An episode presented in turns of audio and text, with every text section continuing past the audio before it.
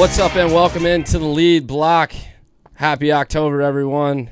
You have made it to the greatest sports month of the year.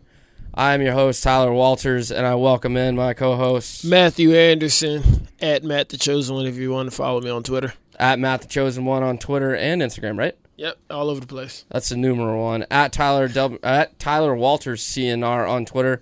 Go find me there. Go find me and Matthew, and go follow the show at the lead underscore block on Twitter and Instagram. Uh, we post all of our show links and some social clips from the week, little small clips so you can share with your friends and they can experience a little bit of the lead block. Get them to download, subscribe. Right now, if you haven't already, go to Apple. If you're listening on Apple, go rate and review. Give us five stars. Leave us a nice review. Maybe we'll read it on the air. Um, Be a couple minutes of fame. yeah, give us a couple minutes of fame. That's what we're looking for. All right. So, like I said, it's the greatest sports month of the year. I love October. Here's why college football season is heating up. The SEC really starts. It hasn't really started this week. We got one good game. Um, and we have playoff baseball. It's already ha- we've already had one wild game this week in playoff baseball. Um, and then we go hockey starts, which I don't watch a lot of hockey. I like the postseason. I think postseason hockey, Stanley Cup playoffs are awesome. And the NBA starts. So, and then college basketball is getting going towards November. So we're getting there too. Frank Martin just had his introductory press conference, his preseason press conference this week. Um, so we're getting baseball winding down. Football is kicking it up 18 notches and you got basketball coming as well and hockey. It is everything is a go. This is like the only month of the year where all sports just combine and it is awesome. Uh, i love october. And here we go. Let's get into it matthew. So first we'll start with this. We got bye weeks for both south carolina and clemson. Um, south carolina this bye week could not come at a better time. And i would argue that clemson's is fairly timely as well. Uh, let's start with South Carolina first. We talked about it a lot last week or Sunday or Monday's episode. Uh, coming into this week, coming off of the win against Kentucky, you want a little bye week. Give the guys a little rest. They got a couple guys banged up, uh, namely um, Rico Dowdle and Dakereon Joyner. Um, you want to give those guys some time, and it's a nice little reset for South Carolina football right now. Things have been hectic to start the year and you get a great win at home against Kentucky. And it's time to just reload a little bit, regather yourself before you head over to Athens and try to come up with a game plan against Georgia. Um, and for Clemson, they're coming off a terrible win, which sounds weird to say because a win is a win. But when you look around the country at the other, excuse me, at the other teams that are vying for a playoff spot, it's not a good win. I mean, that was almost a loss in, in the eyes of college football fans of other teams who have teams like Oklahoma and Ohio State and Georgia and Alabama and Auburn right now, even. Because all of those teams are undefeated as well, and they have much better wins than Clemson. Clemson's only good win, Texas A&M at home, has turned out to be not such a great one, and that happens in college football, uh, which kind of stinks when you you play a a top ranked team at the beginning of the year, thinking they're going to be good and this is going to be a really big win for your program, and that the team you play turns out to not be so great. Yeah, I see a lot of analysts and just people on TV in general uh, that are pretty knowledgeable about their sporting. Uh, there is picking up a lot of steam that Clemson really may not deserve right now a spot in that top four, and so for them to have another week off, it just creates more time for these other teams to uh, play better opponents. Like for example, Ohio State, who will be on I think Saturday night seven thirty, which is the ABC game, which is the one Kirk usually calls. So it just continues to build up steam when they're not playing, but I guess it really doesn't matter because even when they are playing, they're not really playing any top opponents.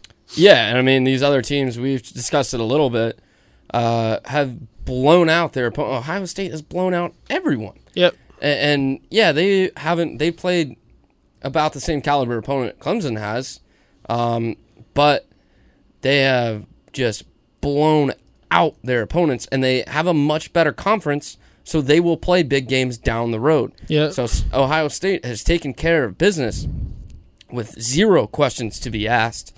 Everything looks good in Columbus, and Clemson has been, you know, last week they they haven't really looked overpowering yet this year.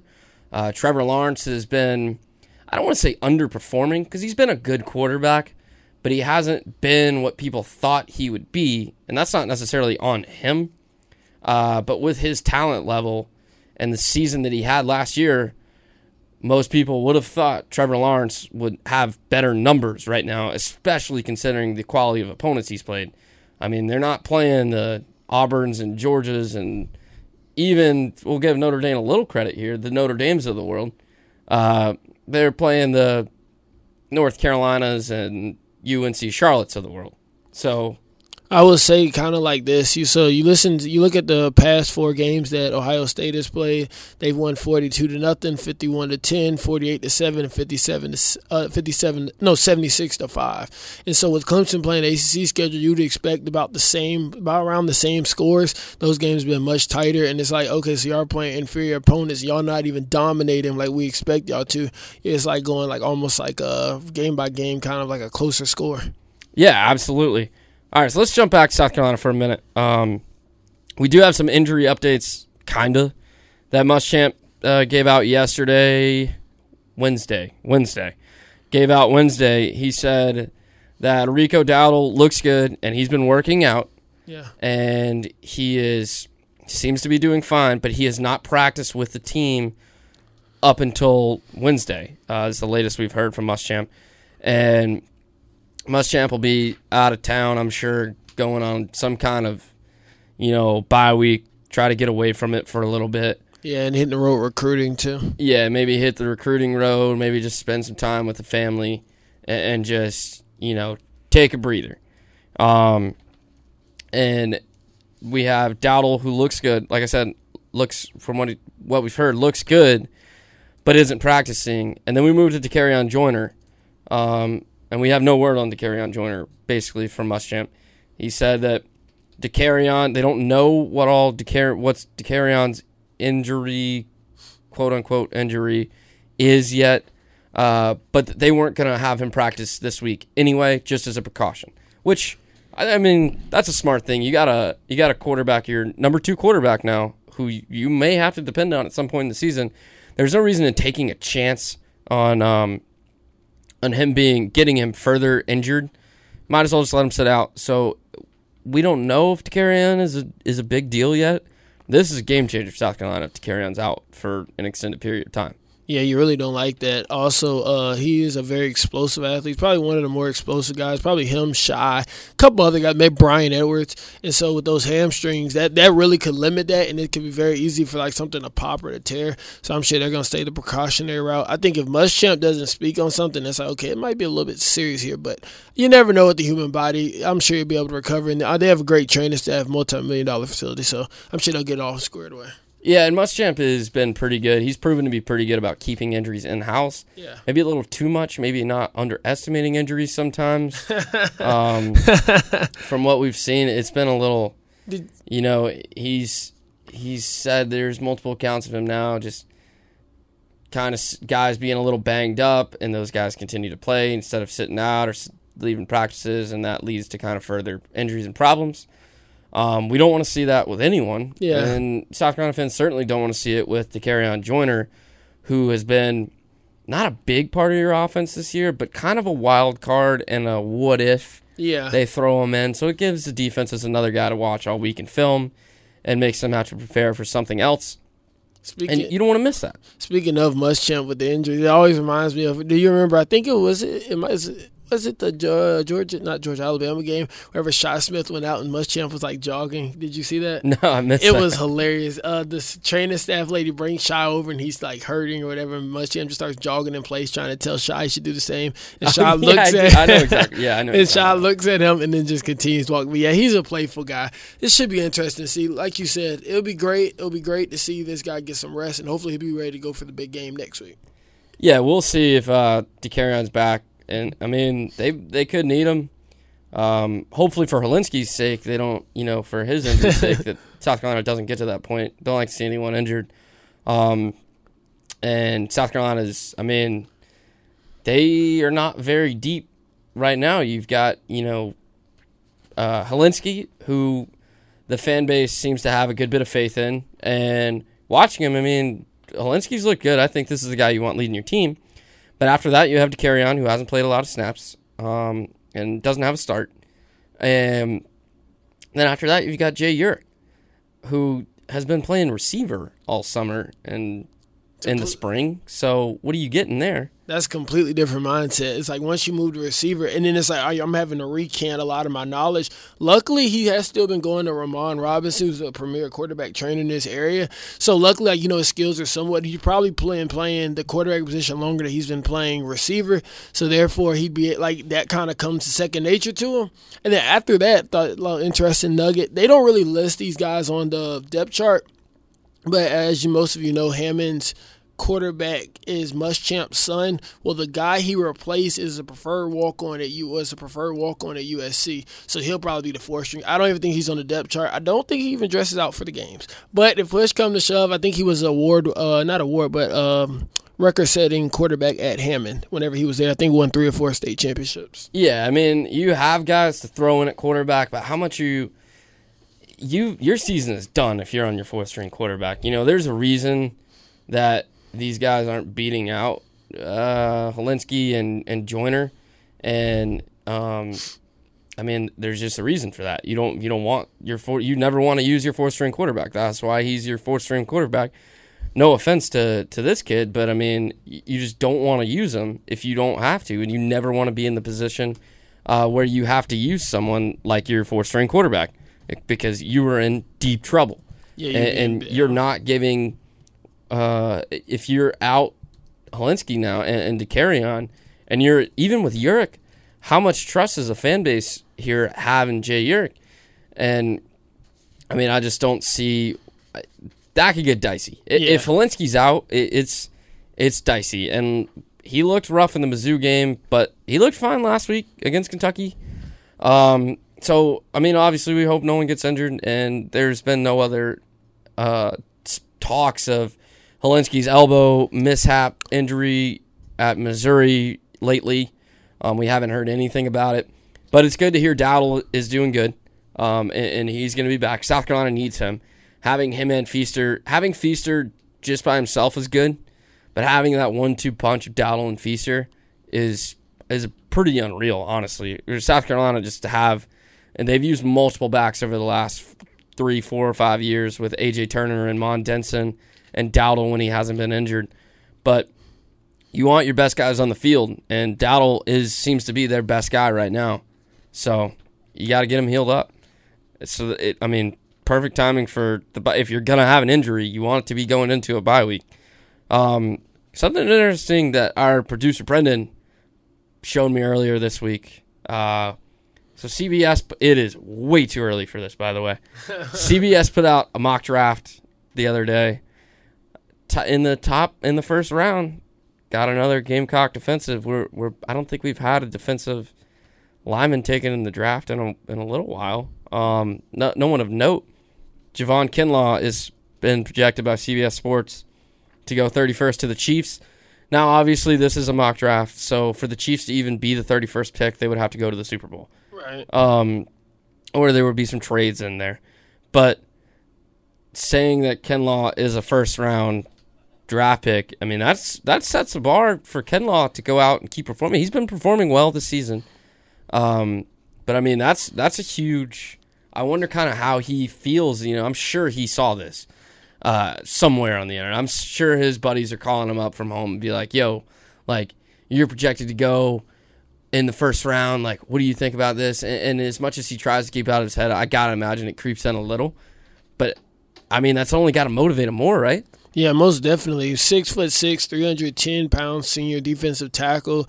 He is tied for the SEC lead in sacks with four as a as an interior defense lineman, which is insane. And also, he's one thing that's really separated him. I would say this year than years past is like in years past, he's obviously been a big guy in the middle, but in big games, be like, oh, what's Kinlaw doing? But this this year against Alabama and even against last week, he really performed really well. And the one thing as a de- interior defense tackle, you don't always. It's great that he um, is tied for the SEC lead in sacks, but you don't always have to get the sack. If you could just disrupt the quarterback, especially through the middle, because that is the quickest way to the quarterback. You're doing your job. So yeah, if he keeps up the good work, man, hopefully he can avoid the injury train. But if he keeps up the good work, hopefully he will be able to get uh, get that first round pick and the first round money that comes with it. Yeah, I saw somewhere on on uh, some stat site this week that Kinlaw is in the top ten in the country in quarterback pressures, yeah. which is huge. And I mean, he's he's absolutely been a force on South Carolina defensive line this year. Um, and it would be wrong to say otherwise. But he's like you said, he's been there in the big games. We've heard his name a lot this year.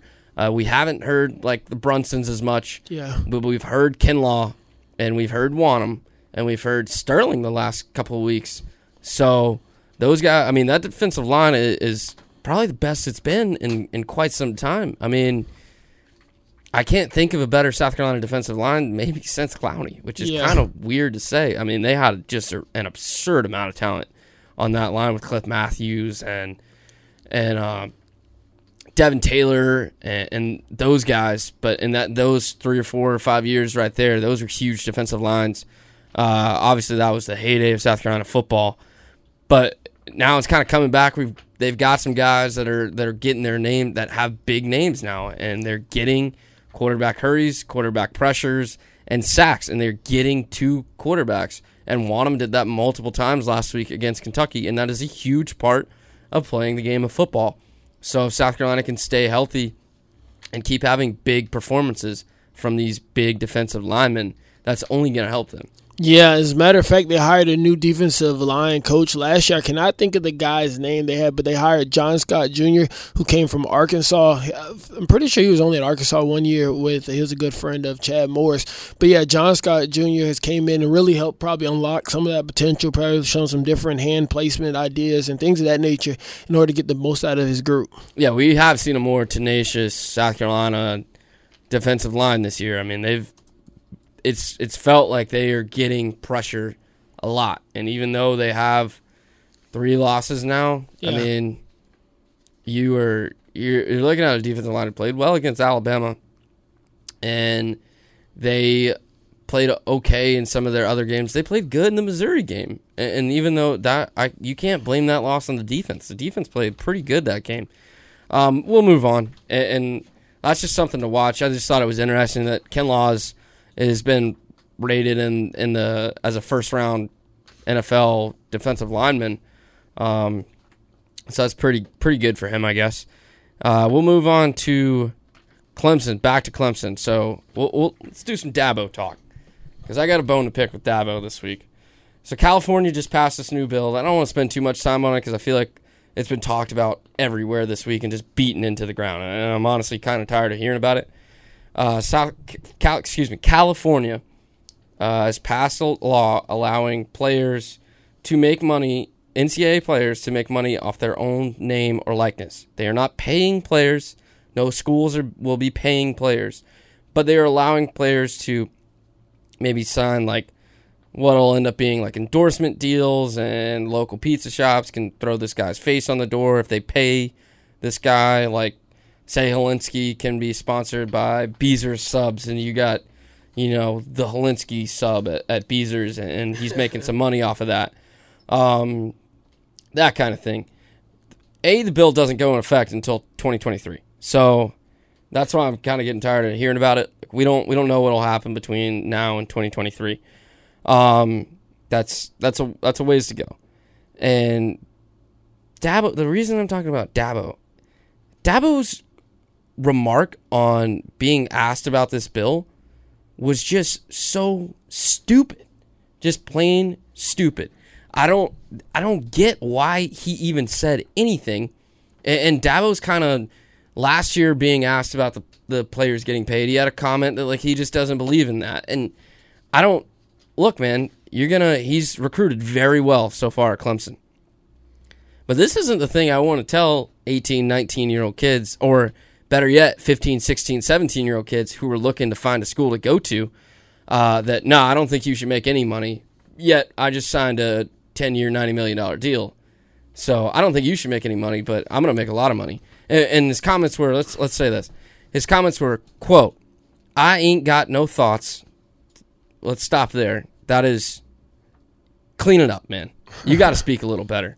And, and, I get it, Dabo. You're not a uh, an education major or some public speaker, but you do you represent Clemson, the school of Clemson.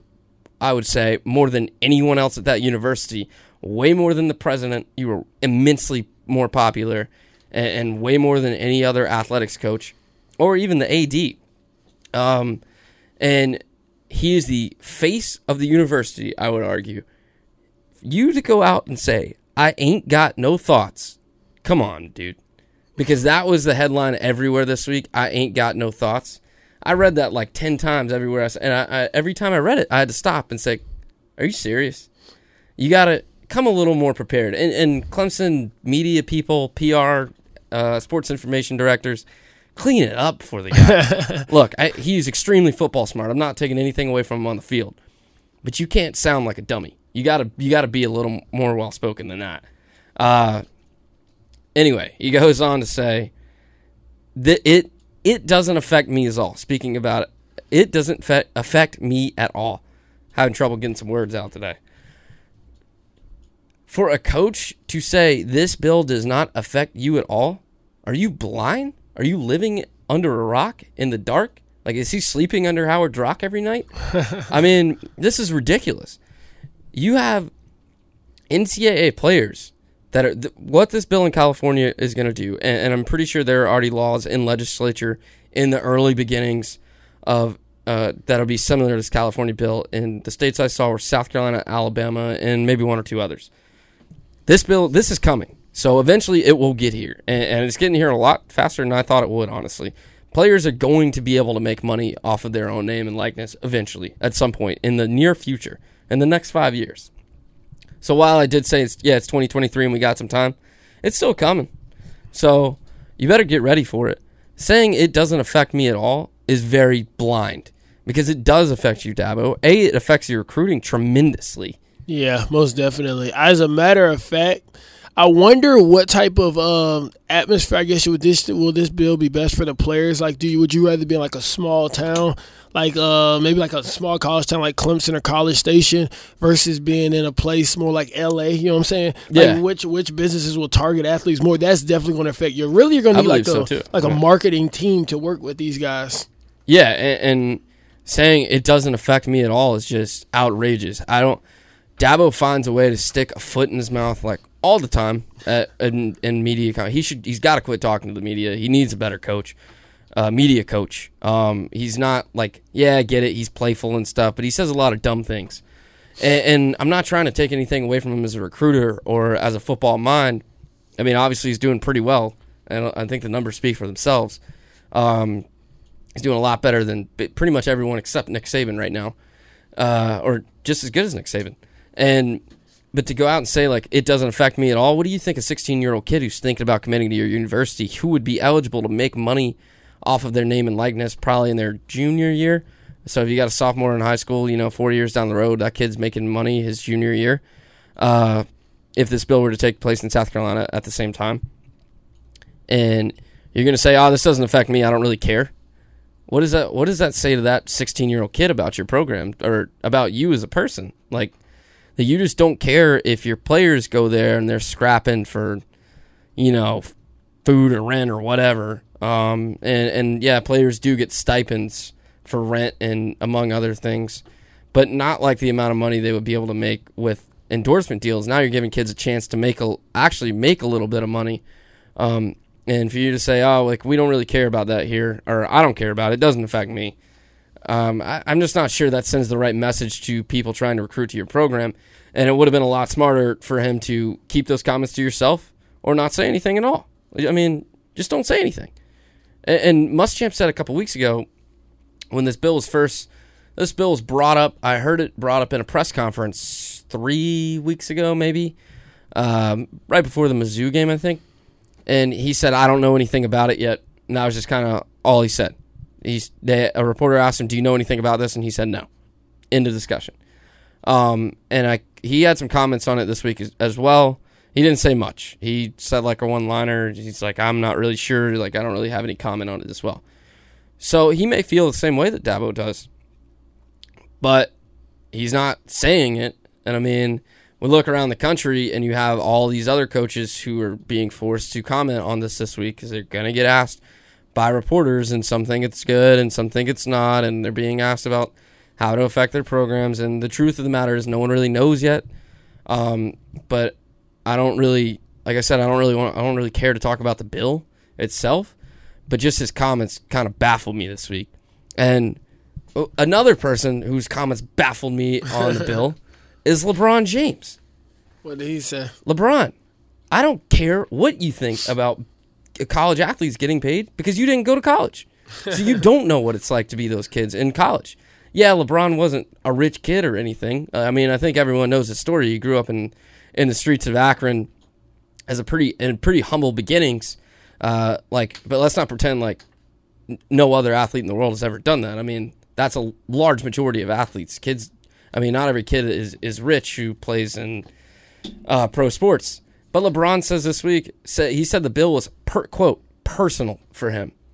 This is just typical LeBron, and so, and I don't. You're about to find out if you don't already know, Matthew. I'm not a big LeBron guy. I could tell. yeah, um, but for him to say this is quote unquote personal for him, no, it's not, dude. It is absolutely not personal for you. And his comments were, "Oh, if I'd have went to Ohio State, that uh, 23 jersey would have been sold everywhere." Well, dude, you didn't go to Ohio State. You didn't. You didn't do that. So for him to speak on this, I think is just out of place. And I hear LeBron every single time something happens in politics or in with legal issues or in media.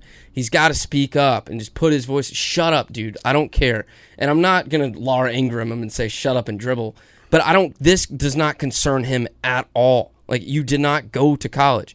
Go ask someone else who did. Go out. I mean, go ask any of his teammates who went to to college. Go ask Zion. I mean, here's a kid who just got out of college and he could have made a lot of money. I mean, Zion has been probably the biggest phenomenon in college basketball in forever. Yeah. So, I mean, maybe of all time, just with how big everything was around him. You think that kid couldn't have signed endorsement deals? I mean, who's to say he didn't? You know, uh, but you think that kid couldn't have made a lot of money outside of like places in Raleigh putting his face on their billboards and things? Yeah, I would say like LeBron. What happens is like LeBron it kind of takes the whole thing is he's like the man of the people.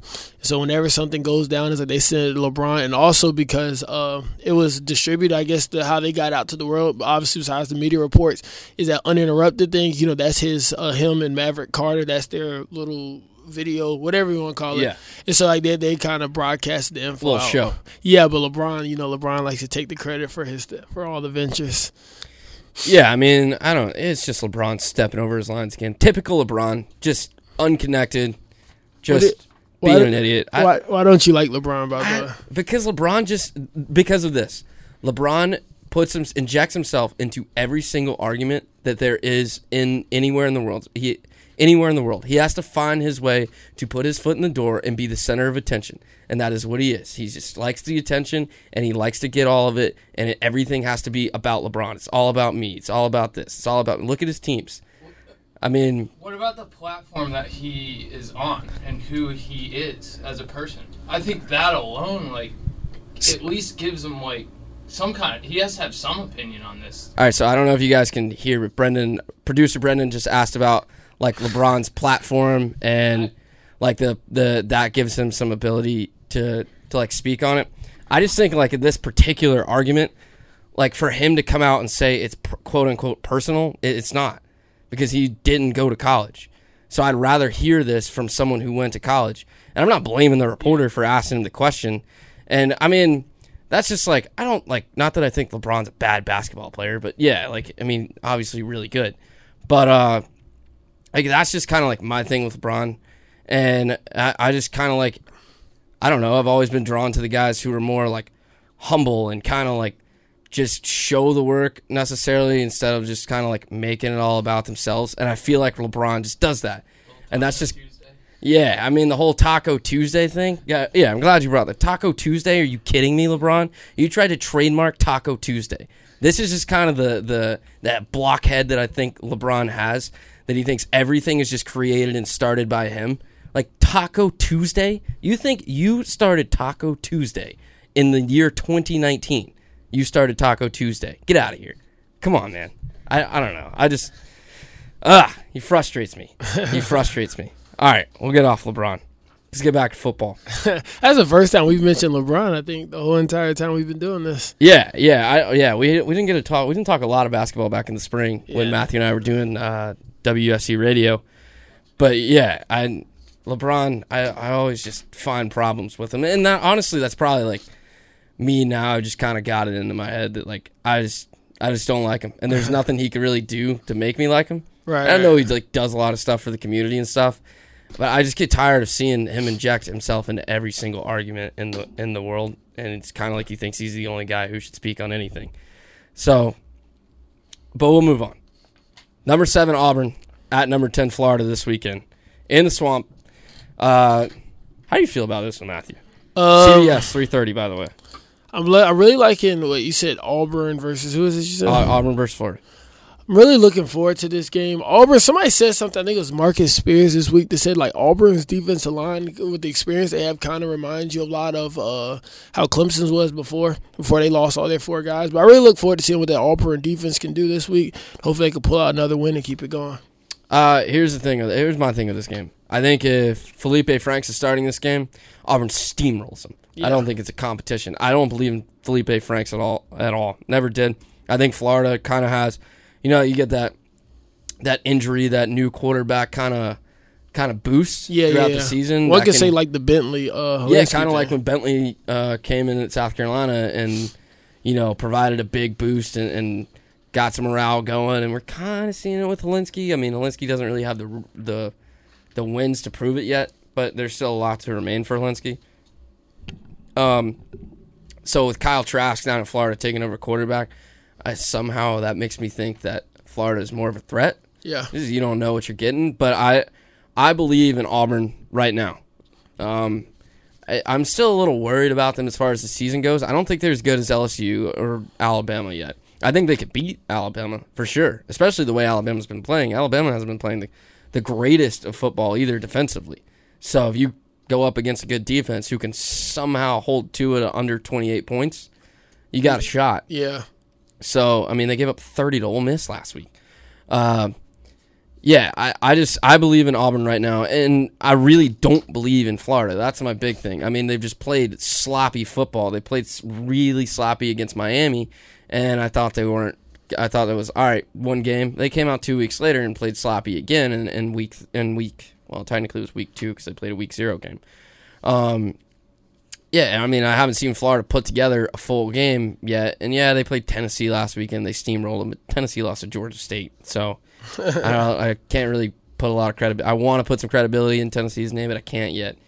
Um, I I, I just think Auburn's going to go into the swamp. I think it'll be close. I think you're probably looking at uh, less than nine points Yeah. um, between the two, but I think Auburn edges them out, and I think to see like one of those like 30, 30, 24, something like that. I mean, I think it'll be a little more high scoring than than uh, like Florida's Miami game, for example. That was like in the low 20s, and, and some of the games that Auburn has had. But Auburn is, I mean, A&M's got a pretty good defense. They were able to go into that big stage. I don't think the big stage is the problem. I don't think going to the swamp is the problem for Auburn.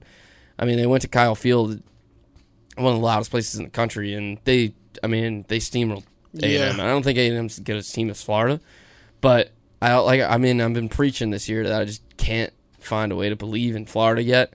They haven't really showed me much, um, and Auburn has. I mean, they got arguably maybe the one of the better ones in the country besides Wisconsin's lashing of Michigan and LSU's went on the road at Texas. Yeah. Oregon's huge win.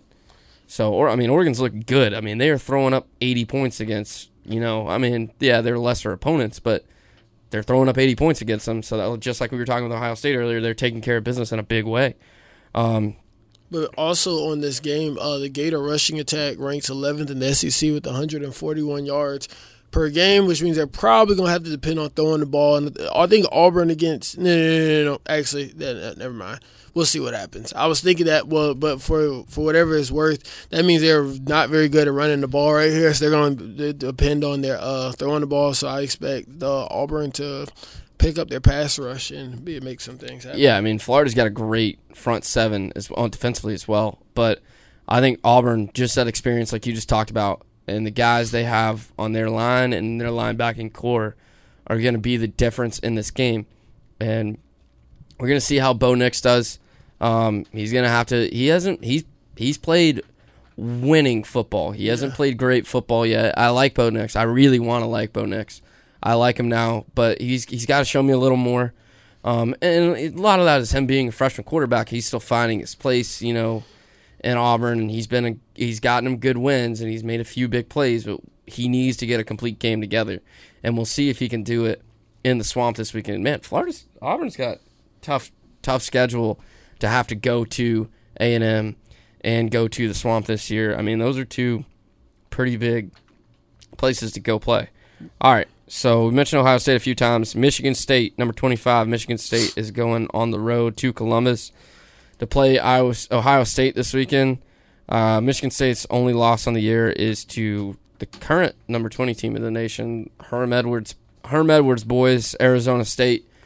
Um, I, I don't see this being a problem for, for Ohio State at all. I really don't. The only thing I'm hoping just to make it a good game. Sometimes Mark Dantonio, I'm pretty sure his name, uh, does a pretty good job. He's the head coach for Michigan State. He gets does a pretty good job getting those guys prepared for Ohio State and uh, Michigan. At times, I guess probably playing the underdog role, like yo, nobody believes in us. But it's gonna be real tough because they're heading into Columbus for this game. I expect Ohio State to win this game by maybe 14, but maybe in the first quarter they'll be able to keep this thing close a little bit. I really think Ohio State's just gonna blow them out. I, I really do. I um I mean I think Michigan State's a decent team. I just think Ohio State is that good. I think they're probably going to win by 21 points or more.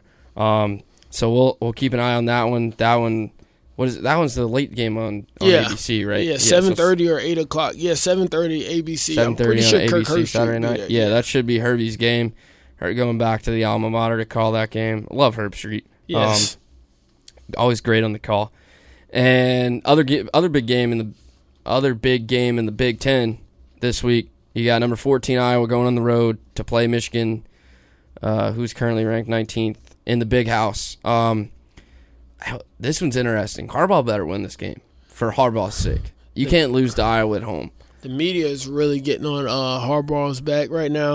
And then one thing that a lot of people are also talking about is because he uh, Harbaugh does a lot of very culture stuff for the Michigan football team. Yeah. He takes them out of the country, out of the state to go see different places. But people are like, uh, uh we don't. No, let's let's focus back on. Let's keep the main thing the main thing. So yeah, he, Harbaugh needs a win right here.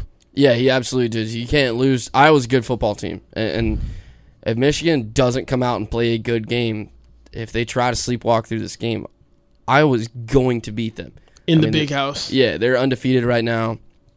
Uh, they have a lot of big players on their defensive line, um, but I saw somewhere they're ranked like hundredth plus and like actually getting to the quarterback. maybe they get to maybe they get to Shea Patterson this week. Um, I, I feel like Michigan has just been floating quarterbacks in front of my face for a few years now, kind of like a Florida vibe. Yeah. Like they can't quite find a guy who's quite good enough. Um, they thought Shea Patterson was the answer whenever he transferred from Ole Miss, but he just is not. He hasn't been it. He has not been what I think they expected. I think they kind of expected more of a Justin Fields type because uh, he used to air that thing out at Ole Miss. He was like number twenty. It was like a really odd quarterback yeah. number. He used to air it out at Ole Miss for, for some reason I forgot why, but he transferred. But I don't think he's been an answer they've been looking for. And I think Harbaugh usually is pretty good developing quarterback. So that's what a lot of teams have. Former him. quarterback. Yep. Yeah. So and, and yeah, I mean now he's. I mean it is kind of surprising. Like he had Andrew Luck.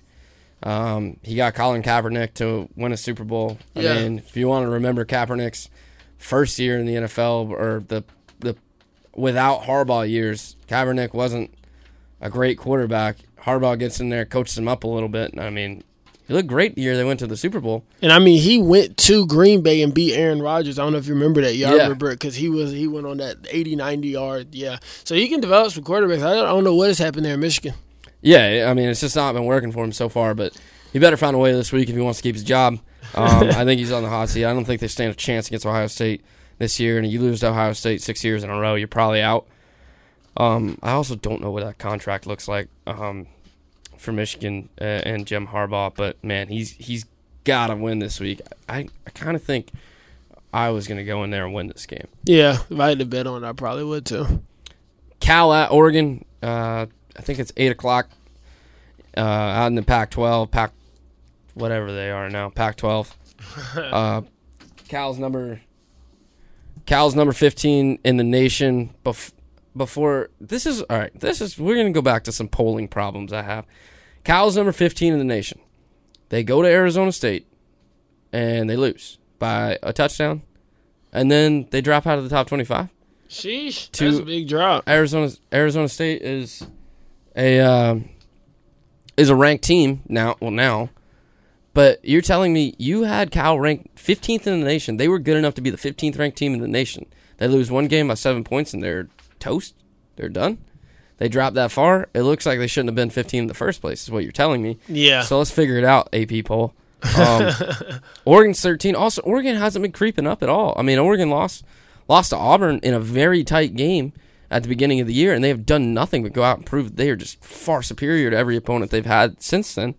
And, and they're not really moving at all. I mean, I like right now. You put Notre Dame and Oregon on neutral neutral site. I'm I'm going with Oregon.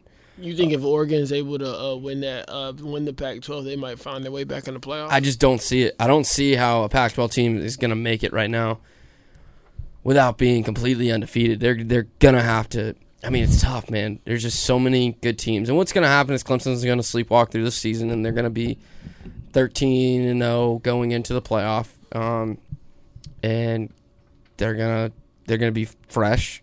They're gonna be good. They won't have really played any games all year. They'll throw up two good ba- game plans, and they'll stand a really good chance to win another national title. I just don't see them losing the game. But I also would say I'd rather have a one-loss Oregon team to a few points at in a neutral site against Auburn if Auburn can hold on and have the season that they're currently having and Yeah. maybe only lose one game to either LSU or Alabama. Um, now, if Auburn loses two or three games down the road, that, that loss gets worse and worse for Oregon, um, which is sucks for them, but that's just the way it is. And I would rather see them than a Clemson who is undefeated, and I think that's kind of been the the circular pattern in, in media this week uh, is, hey, Clemson's undefeated, but they're only ranked number one in the country, number two now. They're only in the top four just because they were they won it last year.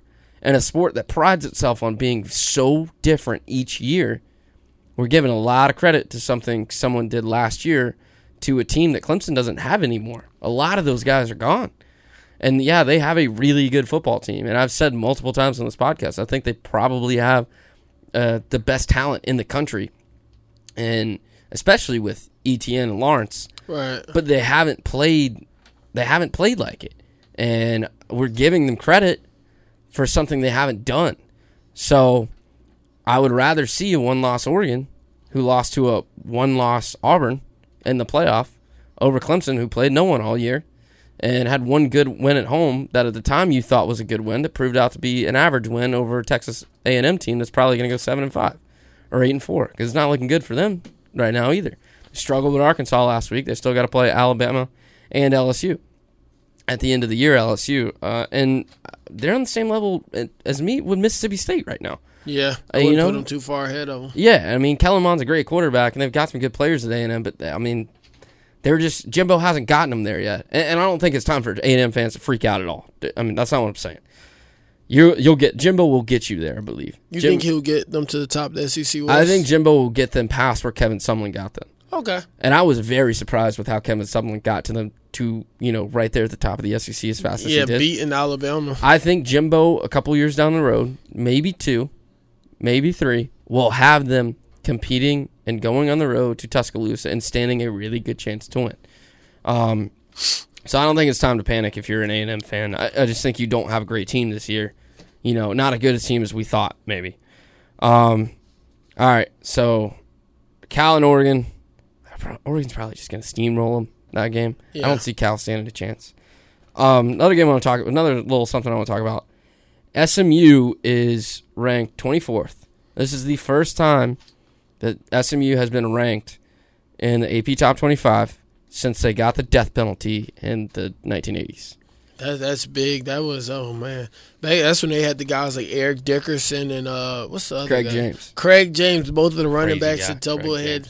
I actually went out there for a visit. I think it was like two years ago. It's crazy whenever you walk through the stadium, you see the history of the players. And, you know, you don't really have any current, well, not like relatively somewhat Any young players guys. besides uh what's it, Emmanuel Sanders, who's pretty good. Uh, he went to SMU, and also Courtland Sutton, who's one of the better receivers for the Broncos. But yeah, but that at one point that was like the premier program, and it's hard to think that uh, it's hard to believe that at one point they were able to match up with schools like TCU, and also they were in the same. I think it was called the South It Division. Southwest Conference. with- yeah, God, I wish we still had the Southwest Conference. You had, basically, it was the Texas schools and Arkansas, yeah. And what a conference! Jerry Texas- Jones, Arkansas. yeah, Texas, Arkansas, TCU, SMU, uh, S or A and M. Um, I think Rice was in there, and it was it was only like an eight team conference, but man, it was like classic Texas football. And I remember they used to say National Signing Day, and, and it still is. It's just different. Back then, it was more like the newspapers, and nowadays you have you know the social media. They used to say like everybody used to sit around like waiting on their school, and if you graduated from that school, you go to the.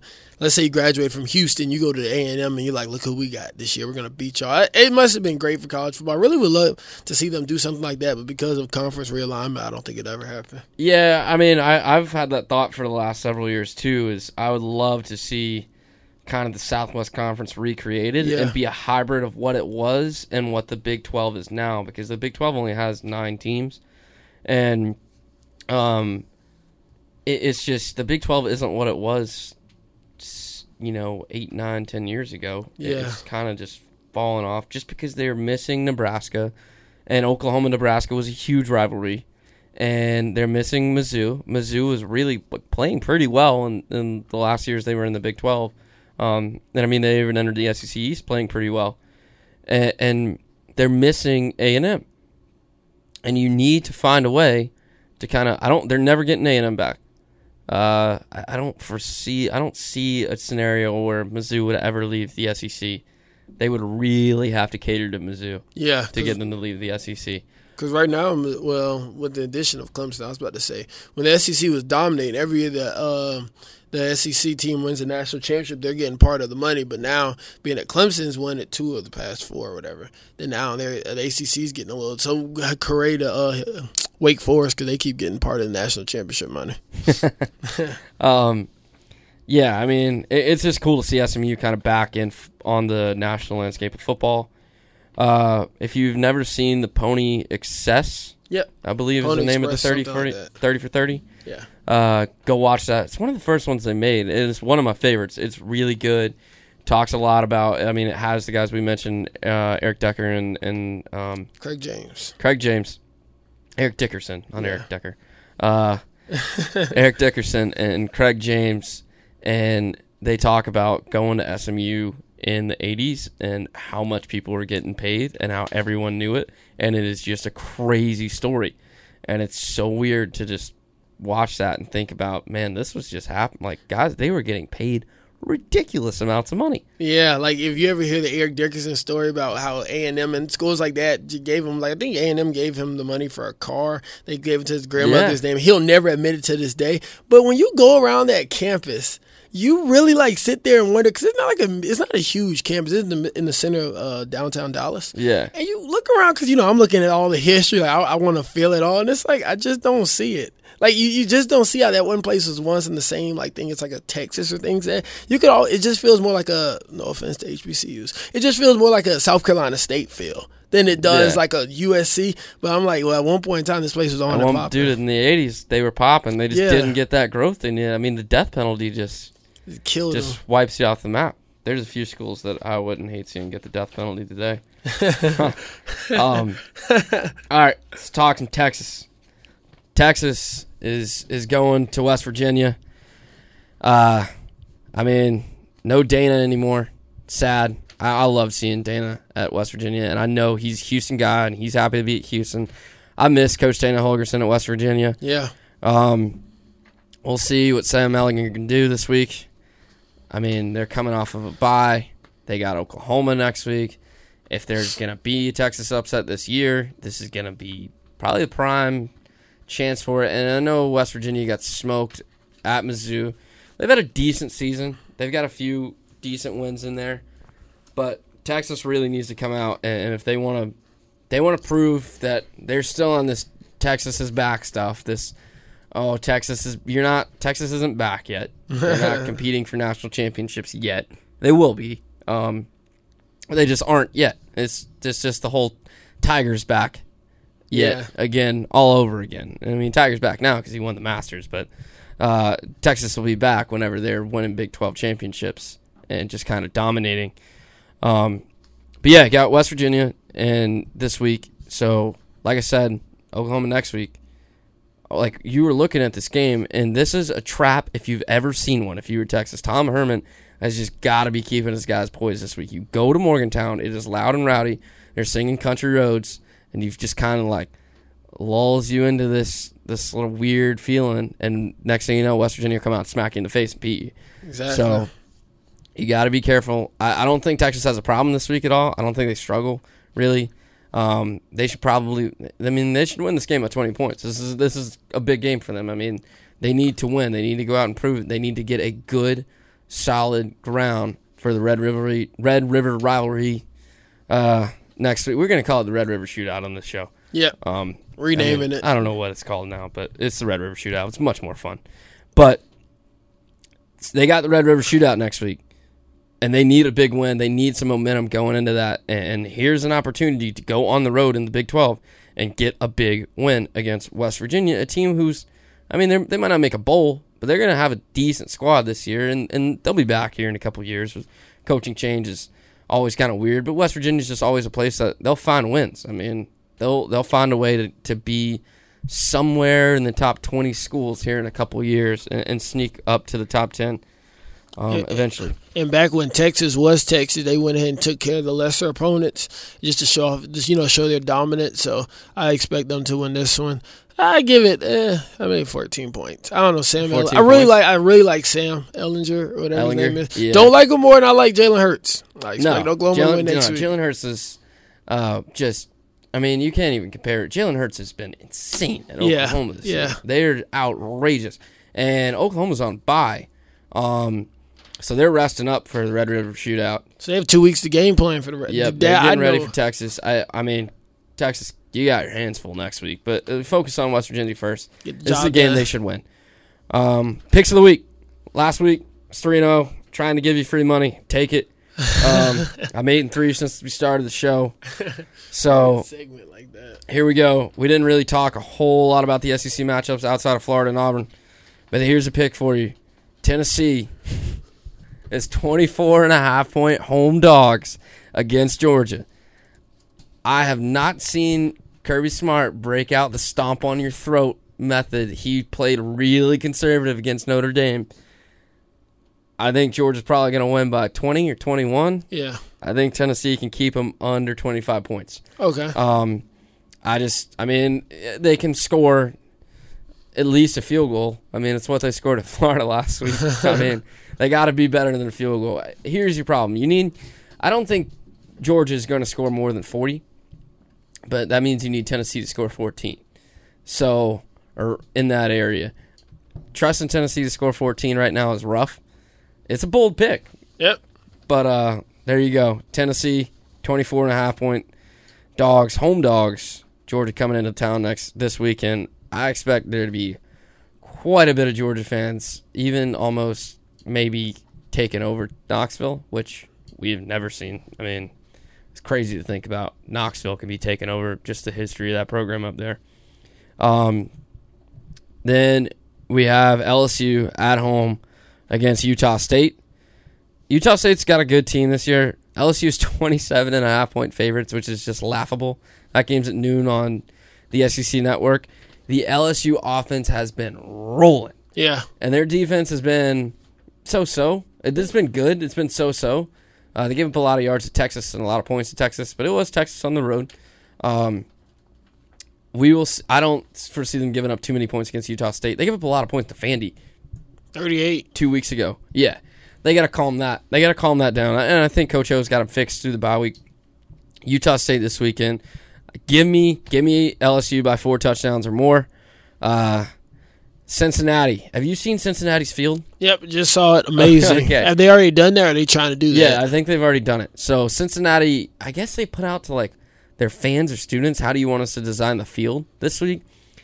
So and they just combined a bunch of designs. There is they have a black field, kind of like the blue of Boise State. I can't take the blue. It just it hurts my eyes and like it messes with my head.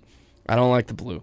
Uh, the black looks cool. Yeah. And then they have like the Bearcat eyes on the field and one end zone. The only thing that bothers me is they have one end zone that's white and one end zone that's red. I, make both end zones red. Make them say Cincinnati Yeah. on both sides, and, and I think you got a winner. I mean, they've got a super historic um, field there, and I think it was used in the Civil War for something. But they're in Cincinnati, yeah, and it's one of the oldest in college football. So seeing him kind of do this is a little out of the norm, but I like it.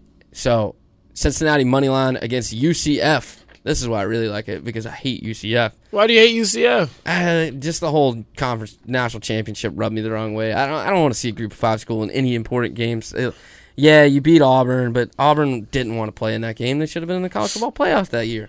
Um, they, I mean, they were upset. That wasn't a game they wanted to play in. They're they're not happy about playing UCF. That's not a big win for them.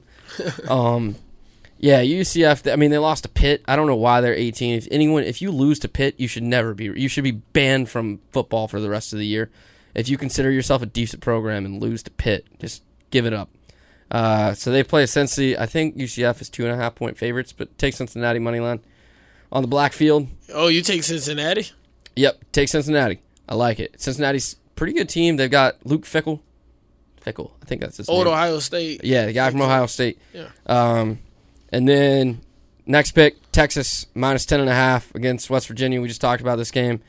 Um, I like Texas. Give me give me Texas with eleven points. Uh, I think they probably make that a 14, 15 point game. They really need to make it twenty though, like I was saying. Oklahoma's not on a bye this week. I don't know what I was talking about. They're at Kansas.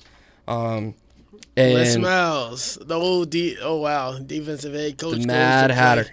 The offensive that head coach at uh, Oklahoma was all about offense. Yeah, Lincoln Riley, he is all about offense. Over a se- 67 and a half. Give me 68 points. I like the over here. Um, you got you need Kansas to put up. I mean, Oklahoma's probably going to put up 63 by themselves. Uh, the good news is their defense is terrible, and Kansas has proven they can score a little this year. So you can probably get 14 points out of Kansas, maybe more. Maybe we get a lot more. Maybe make it a little interesting. Oklahoma, don't sleepwalk through this game. You got Texas next week. Um, I I don't see Oklahoma. I see. Here's the difference between Oklahoma and Texas right now. Oklahoma, to me, Oklahoma is an absolute unit, and they are slowing down for no one, and they are just going to power through. Texas is, uh, we got to stop and think about it, you know, and, and make sure our mind's right, and make sure we can win the big games during the year, because Oklahoma's proven over the last several years that they can just steamroll straight through everybody and just get to the playoff. Um, I mean, Texas is a force now. So it, it wasn't. It's not three years ago when even though they lost to Charlie Charlie Strong. Um, this isn't Charlie Strong, Texas. This isn't the weird years at the end of Mack Brown's career at Texas. Um, Texas is good. They aren't back. I'm not declaring them back, but they're good.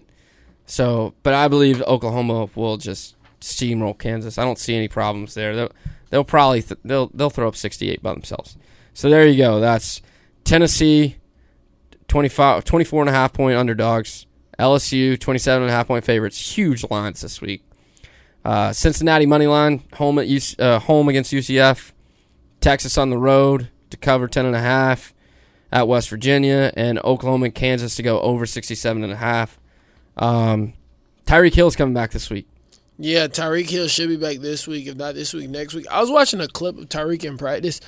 It is absolutely amazing how low he gets to the ground whenever he's going through his routes and stuff like that. So I cannot wait to see him back on this um, Chiefs teams. I will say though, they've they've been really moving really well even without him. So it's gonna be very interesting to see how Patrick Mahomes. Obviously, he'll get him his touches, but it's gonna be how he does that because these other guys are kind of happy how things have been going. You got Kelce, you got Watkins, you got Hardman, Demarcus Robertson. Like these are a whole bunch of guys. Obviously, Patrick Mahomes, but I'm sure they'll get him his touches because he's one of the more explosive players in the league. So I'm really, really looking forward to see how they can fit him back into things without, because you know, guys who especially making this big money, they don't, or who are trying to get that big contract, they don't really want their, their like, uh, their touch and stuff to go down due to another guy getting back. But you know, you have to fit that in, and uh, Patrick Mahomes luckily can get the ball to all of them. Yeah, and then another thing we had on the docket here, Saquon could be coming back. They've said as early as this week. I don't think he's coming back this week, but week six Yeah, against the Pats, I think that is crazy. He had a high ankle sprain. yeah, that's insane. Uh, Two week recovery. like it really makes you wonder like okay and i get that obviously the sports medicine people are clearing him but it's like is this safe like because what happens here is it's kind of like the whole kevin durant thing yeah you play him then he gets hurt even worse he's supposed to be like your franchise back and it's like what have y'all done not to mention you know the shelf life of a running back isn't that long anyway No. so you kind of speed it up here but if they say that he recovers i remember james franklin i think is his coach at penn state said that he's like he does everything his body does everything like quicker than most of that normal I mean, he's a freak athlete. Yeah. You seen his legs? Yeah, his legs are incredible. I mean, and we've all seen like I Saquon like he's just he's not built the same way Yeah. other humans are built. He's a robot. Yeah. He's incredible. So it, it doesn't. I mean, it shocks me that he's going to be ready this quick. But if anyone can do it, you know, it's It'd Saquon. Yeah. Um, I don't think there's many other backs even in the league that can do this. I don't. I can't. I can't think of anyone off the top of my head. The only one, the only other person who's been close to as dominant as Saquon has is Todd Gurley, and Todd Gurley's hurt all the time. yeah. So there you go. Uh, Matt, you're headed out to high school game this week. Tell us about it. Heading out to see Sumter High School play. Sumter High School will be facing uh, Lugoff Elgin. Sumter has really been like steamrolling all of their opponents uh, thus far this season. Nobody has even really played them close. Um, pulling it up right here, so I can tell you the. Um, all right, so each game they put up like somewhere around like 42, 56, 48 points actually. Hold on, give me one second. But yeah, I'm just heading out here to Sumter High School to see this offense. They put up 63 points, 61 points, 40, 70. Good God Almighty! But yeah, and they play Lu- Lugoff Elgin. Lugoff Elgin has been horrible. Yet another year. I was head. I was I was in Kershaw County last week, and you know Kershaw County is Lugoff and Camden, and they always go at it. So they gladly told me how bad Lugoff has been. So I'm gonna go see what they got going out there in Sumter. All right, we'll look forward to hearing about that on Monday's show. Um, let's see what else we got. Jo- the baseball. I just pull up. We're we're recording Thursday night. The Braves Cardinals game is going on right now, and As we speak, Yep, I've got Braves got the bases loaded in the bottom of the six. It's one one Braves or one one Braves Cardinals. Um, I'm really hoping that the Cardinals can sweep this series because I'm tired of seeing all the Atlanta sports fans on Twitter talk about how good the Braves are. I really like their players. Don't really like their fans Yeah. or their franchise for that matter. Uh, still have not forgetting forgiven them for getting rid of Andruw Jones, and I probably never will. Um, so so there you go. Uh, did, the I mean, I think the Card. I honestly think the Cardinals will probably go on and win the series. I, the Braves are good and young, but I think they're young, and the Cardinals just have the guys to do it, and they have Flaherty, who I believe is on the mound right now. Uh, no, he's pitching tomorrow. Um, they have Jack Flaherty, who is their pitcher, uh, the Cardinals pitcher, who has been like they've had the who's had the best season, like I think the second most strikeouts in uh, St. Louis Cardinals history, behind Wainwright or somebody. Um, and, it's uh, like baseball's good when the Cardinals are good. So uh, we'll see how that goes. And then the other game tonight got the Nats and Dodgers. Dodgers are going to steamroll, just just walk through that series. Nationals, they can't. DC sports teams can't do it. I mean, the Caps did it two years ago. Two, yeah, two years ago now, uh, a year and a half ago. But the Dodgers are just too good. I think the Dodgers are going to have a pretty easy time getting back to the World Series. Uh, and the Do- like it's going to be interesting to see if the Dodgers are going to win one because the only team that I can see the Dodgers facing up against right now in the World Series, the only teams I can see them beating is the Rays and the Twins. And the Rays and the Twins are both going to lose. They're like this round because the Rays are going. They they won their wild card game last night, pretty boring, against the A's in Oakland. Um, and they play the Astros tomorrow, and the Astros pitching is just too good, and their lineup is too good. And the Twins are going to New York to take on the Yankees tomorrow as well. And the the Yankees are, the Yankees bats are just I think a little too good for the Twins. I think I don't think I mean I think the Twins are a good matchup for the Yankees. Um, I think the Yankees will probably win the series three one. Uh, the Astros, I I don't see them losing a game um, until maybe the World Series because they are going to steamroll the Rays, and I don't think the Yankees are going to be able to keep up their pitching either. Uh, and the, the only other thing I want to talk about this week, so we'll watch baseball. Matt, Matthew's not a big baseball guy. Yeah, we're gonna get him. We're gonna get him looped in here over the next couple weeks as we move towards the World Series. Um, I went out to South Carolina soccer the other night, the men's soccer team. Yeah, I saw you live tweet that, right? Yeah, yeah, I was tweeting it out. Um, I am. I took a bunch of pictures for the J School. Um, I took out a camera. Shout out to J School. I mean, I took. I've never shot a game. I've never. I've never done pictures for a game. I've actually have almost no experience with a camera. I'm just trying to figure it out now. Um, but yeah, I took like over 1,100 pictures. They let me. I was shocked they let me stand on the sidelines of the game, the whole game. So they were pretty much like, yeah, just don't don't go into where you're like in the field, but you can stand like right up next to it. And I was like, all right. So the whole night I felt like I was somewhere I wasn't supposed to be. That was awesome. Um, got a bunch of really good pictures. So I'll, I'll throw a couple of those once I get. I'm working on a little something right now for for pictures uh, on a project, but once I kind of get those taken care of, I'll throw a couple up on on the on Twitter.com. Uh, they play Old Dominion Oh, tomorrow. Virginia. Yeah. They won. They beat Presbyterian College four two the other night. Yeah. pretty good game. Cocks were up two nothing in the first half, and then uh, quickly. I mean, Presbyterian scored two goals in a matter of two minutes. Uh, kind of s- stunned the Cocks there for a second. Um, in this early in the second half, and then Carolina went on to score two score two more goals from a freshman and a transfer. So that was I think that was both their first time scoring this year. Maybe not Bohannon. Bohannon is the freshman. He's from Kentucky. Um, and, and I think that was uh, Mitchell Smith. I believe that I'm saying that right. Um, his, his first time scoring this season. He great kid. Met him after the game. Nice kid. Nice as he could be. He's from Ontario.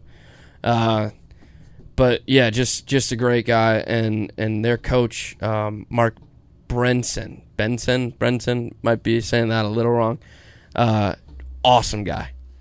Had the pleasure of meeting him after the game. Great guy, knows a lot about the state of South Carolina, and he knew where I was from, which is very surprising. Um, no one knows where I'm from, but yeah, he's been coaching here for thirty something years, or, or you know, just a ridiculously long time. He is from Jersey, actually. and, Okay. um, I'm not quite sure how he what kind of got him to move down to South Carolina, but they have a lot of South Carolina grads on the on the squad there on the coaching staff. But yeah, it was a great experience. So and and South Carolina fans pretty obviously there there's a so the students go to the soccer games to earn points f- to get football tickets. Right. So obviously those those attendance numbers are a little skewed. They're yeah they've ranked top five in attendance for in like the fast five years, but that those numbers are a little skewed. Yeah. Um, and Stone Stadium is a pretty decent size, so it's hard to fill that thing up for for men's collegiate soccer. It's just not that big. But um, yeah, I mean, I had a great time. I couldn't say enough about my experience. Um, PC played a really good game uh, as well, and they made it super interesting there in the second half. And uh, like I said, they'll, they're playing Old Dominion. If yeah, if you ever get a chance to go out, if you ever get a chance to go to Stone Stadium, they play during the week a good bit, um, and they usually play on the weekends. I know most people. I definitely am focused on football more so on the weekends. But yeah, they've they've got a good squad. They've got a young squad, um, and they're trying to get back to to winning in the conference. US Conference USA, the conference they're in, soccer is is the only sport that's not in the SEC. I believe the only sport. They're it's just kind of weird how they do men's soccer because not a lot of SEC schools SEC schools have men's soccer. Um, Kentucky is also in Conference USA, and I mean they have a really stacked conference. So they've lost. They're five and four now, but the four game. The four teams that they've lost to are all very good, and from what I was told, those teams have only lost like three or four games combined all year. So Wow, I never, I didn't even know about that whole USA team. talking Uh, a little Conference USA, yeah. yeah, Conference USA and soccer. That for women's Yeah, and the men's women's are in the SEC. The uh, the SEC does have women's soccer across the board. Um, I'm pretty sure every school has in the SEC has women's soccer. Okay. The women are actually ranked in the top ten right now. So. I know we had uh, a fiery yeah, team. I've had had a great time out there watching a little footy, talking some soccer. That's gonna be that's gonna pretty much wrap it up for today. Sun, not this Sunday, not the or not this Monday, the following Monday, October fourteenth. We are gonna have uh, our first guest on, unless something comes up before then. We just get a random guest.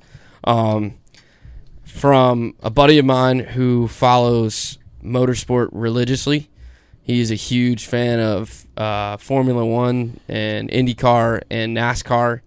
Um, NASCAR playoffs are going on right now. They race, I can't remember where they race this weekend, but they race Dega in a week and a half. Um, so we are going to have Alex in here for talking a little Dega, talking a little NASCAR in a week and a half. Get excited for that. I'm excited for it because I know a little bit about NASCAR, not a lot. Uh, I don't really keep up with it. Um, it is it is kind of fun to. Races are tough to watch, man. They're boring. yeah, how long did it watch them? usually? A couple hours. I mean, Oh, they're like yeah, they they last a while, and they're they're kind of boring, but some exciting things happen in them. They're kind of fun to just to toss on like your laptop or something while you're watching another game and, and just kind of look at it every now and then. But NASCAR culture is awesome, and I love talking to people who love NASCAR uh, and, and racing in general. But they know it because they're so passionate about it, similar to college football fans. Yeah, They're very passionate about it, and, and I love that. Um, but anyway, we'll have Alex on. That'll be fun for us. So I'll learn a little NASCAR together. Yeah. That'll be good. Um, that's going to be it for us. We'd like to say a special thank you to Bensound for our intro and outro music. We'd also like to say go rate, review, subscribe, do everything you can to help us out. Um, re- like I said, leave a review for the show for Matthew and I. Yep. Go follow the show on Twitter and Instagram at the lead underscore block. Go follow Matthew on Twitter and Instagram at Matt the Chosen One, numeral one. Go follow me on Twitter at Tyler Walters CNR. Carolina News actually just put out a story on the Carolina News website today. Um, Go check if that you like, out. if you like whiskey, go to the Carolina News, Carolina News and Reporter dot cic dot sc dot edu. I know the the ending the dot edu and all is weird. Yeah, yeah. When they changed it from a dot com this year just because it helped them out. Uh, but yeah, go on my Twitter. I, I tweeted I tweeted a link to an article. So if you want to read something fun, I had a good time doing that uh, about whiskey. I'm actually doing another piece on it tomorrow night. That'll be fun. Um, Run it up. yeah, absolutely. This has been we like to remind you this has been a production of Garnet Media Group, and we would like to say a special thank you to Mark Garnet Media Group for allowing us to host the podcast on their network. And we will see you Monday. Yep. Peace.